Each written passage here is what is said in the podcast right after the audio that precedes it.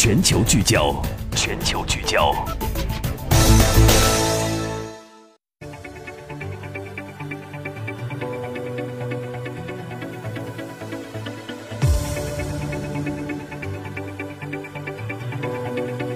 每天中午陪您一起打开广播，追踪国际。我是陈毅。中国海军辽宁舰航母编队昨天抵达香港，特区政府和社会各界举行了欢迎仪式。辽宁舰将于八号、九号两天向公众开放，香港市民激动见证。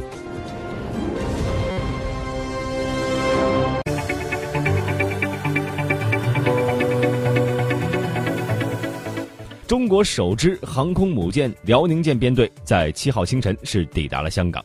香港市民呢激动万分，一大早就在港口等候，亲眼目睹辽宁舰的雄姿。在七月一号香港回归二十周年的时候呢，这个就有消息传出辽宁舰即将率航母编队抵达了香港的消息。在七号早上八点半的左右，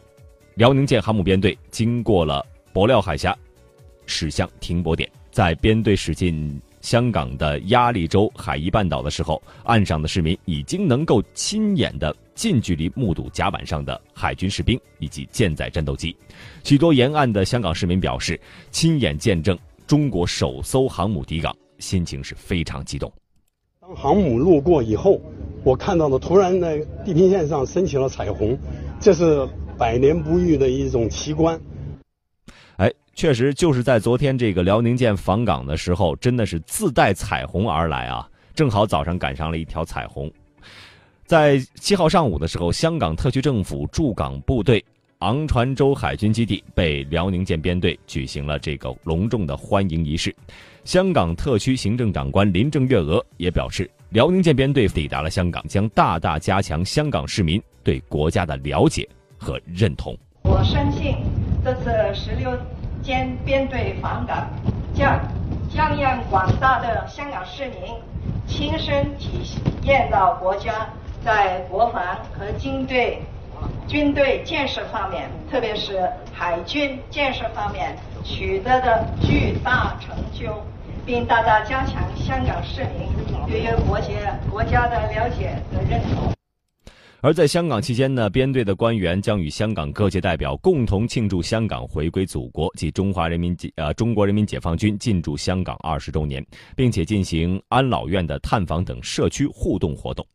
根据香港媒体报道说，辽宁舰呢与三艘属舰、导弹驱逐舰济南舰、银川舰，还有导弹护卫舰烟台舰，将在七月七号到十一号在香港停靠五天的时间。而根据介绍，香港舰啊辽宁舰编队抵达香港之后呢，将首次历史性的对外开放。在今天七就是七月八号和九号的时候，香港市民将有机会登舰参观，近距离的感受到辽宁舰的风采。那么，参观辽宁舰能够看到什么呢？驻港部队二号晚上发布的通稿说啊，持有门票的香港市民可以登舰参观一个小时，并在指定区域参观辽宁舰以及歼十五战斗机、直升机等舰载武器。此外呢，飞行甲板上的各种特殊装置也是值得一看的，比如啊，舰载机起飞时的巨型挡箭板，帮助舰载机降落时的这个光学辅助系统，以及近防武器等等。不仅如此，由于辽宁舰采用的是滑跃起飞、高高翘起的舰首甲板，也是另外一番风景。那么，这次辽宁舰抵达了香港，什么样的特殊意义呢？今后辽宁舰是否也会向内地民众开放呢？我们来听时事评论员曹卫东先生的观点。归二十年了，在这二十年间，访问香港的航空母舰全都是美国的。那么，香港市民一定有机会上美国的像华盛顿这样的航空母舰去参观。从来没有看过祖国大陆的航空母舰，那就是说，我们中国人从此站起来。我们过去有海无防，我们现在有了强大的海军。所以，我觉得这个机会呢，是之所以我们在航空母舰连续跨海区的训练以后，然后到达香港，让香港的市民。然后有机会参观我们的航母，所以我觉得这个意义是非常重大的，因为既有政治的意义，同时也有这个军事上的意义，同时还有就展现我们国家这种实力的啊科技实力、综合国力的意义。因为我们啊现在目前只有一艘航空母舰，而且它担负的任务非常重，一是科学实验，二是这种训练。飞行员是要在海上要起飞降落，你才能提高自己的能力的呀。大家考虑到他们的训练任务、维修任务等等以外，所以在将来的时候。比如说，我们有两艘航空母舰的时候，可能有机会啊，呃，就是让公众参观，因为现在主要是时间太少了，太宝贵了。辽宁舰首次向香港市民开放，那么市民在辽宁舰上到底能够看到什么？又如何做好保密的工作呢？我们继续来听曹卫东先生。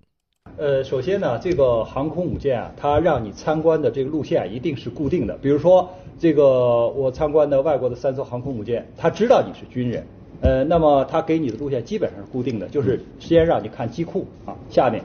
看完机库之后，让你通过升降平台，你再到。这个甲板上，你看固定翼的这些舰载机，还有它的这些，比如说弹射，像法国呀、美国呀都是弹射器，你可以看这些东西。然后让你到驾驶舱去看去。嗯。驾驶舱呢，实际上它主要是航海部门的这些设备，它绝对不会让你进保密室，也就是作战作战的指挥室，它不会让你看的。还有就是像这种机要的地方，它不会让你看的。包括动力系统，它因为都是核动力的嘛，这些动力系统它也不让你看，也比较大。那么我想呢，它给你固定一个路线之后。你能看的地方就很有限，然后呢，都有这些引导员在拦着，哪些地方你不能看，包括弹药库这些地方你都不能看。所以我想呢，这个保密工作呢，基本上就是它就可以比较安全的做好，就是你让你公开的地方让你看，啊，然后呢，不能让你看的地方你绝对进不去。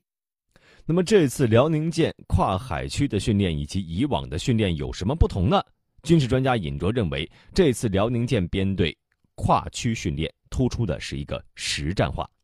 这次跨海区训练呢，应该说是在以前跨区训练的基础上。那么这次我们很明显的是在体制编队调整以后，我们进行跨区训练。这个区指的是战区，我们是从呃北部战区经过东部战区，然后这边到了南部战区，三大舰队的护卫舰艇都有。那么意味着，今后这些各个战区下属的海军都有可能使用航母，所以他们的水面舰艇都应当有跟航母编队一块作战训练的这样一个经历。有这样的经历，有这样的经验以后积累，那么我们下一艘航母再出来以后，很快就能形成一个作战编队。嗯，因此呢，这次很明显的跨区编队是拉动了整各个战区的这个海军的训练，实际上对各个战区其他比如岸防部队啊和和这个岸基航空兵都是个训练，因为我们今后跟岸基航空兵它还有战术的对抗训练。另外还有潜艇的这个训练，加上岸基，比如岸导啊联合训练，所以他走一路自己编队的训练，同时拉动了整个战区的各个啊部位的训练，所以这个训练是非常完整的。嗯，抵达了香港之后呢，辽宁舰编队又会有怎样的行程？我们继续来听军事专家尹卓。因为我们现在跨区训练还在进行过程中，它是进行过这过程中到香港执行一下这个访问任务，那么访问完了以后，他还要继续他的。呃，训练行程，因为他要到南部战区，到南部战区有海湾南部战区一系列的呃训练任务啊。因为在香港地区实际上已经进入南海舰队管辖范围了，对，所以他还会继续向南，在这个地方进行必要的训练。嗯，那么在这儿训练，有可能还跟我们陆基航空兵啊，跟潜艇进行合训，同时可能对我们岛礁的一些防卫部呃防卫部队，比如像我们驻呃南沙、驻西沙的一些防卫部队啊，还可以进行联呃延续啊，这种可能性都是存在的。